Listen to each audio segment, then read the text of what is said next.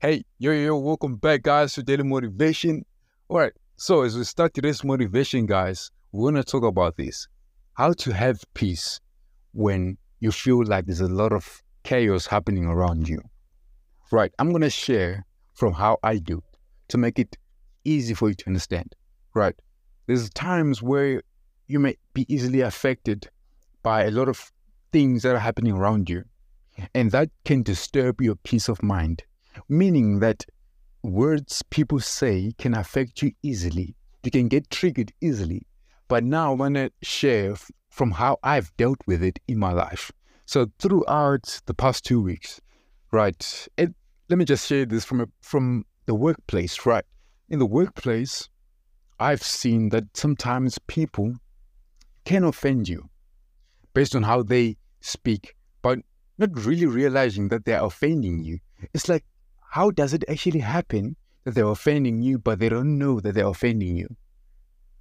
It's it's a lot of things. So you pick up the little details. It's it's the words they say.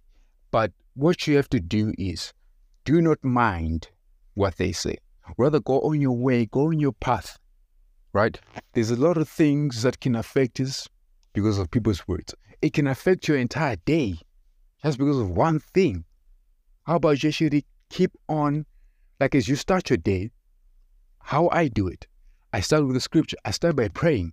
I start by giving thanks to God. You can start doing that right now as you start your day.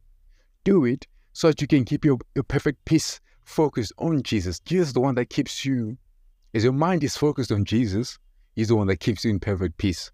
That's it. You see, all right, so if this word relates to you, give it a chance. Give it a chance and see how it works out. For me, it has worked out and I've been loving it and I've been doing it daily. And so I feel like I'm in perfect peace. They, no, no person's words is going to affect me, no matter what they say. Listen, I'm going to keep on following Jesus and that's what matters. This is the kind of mindset I want you to build on. All right? Cheers. See you on the next one.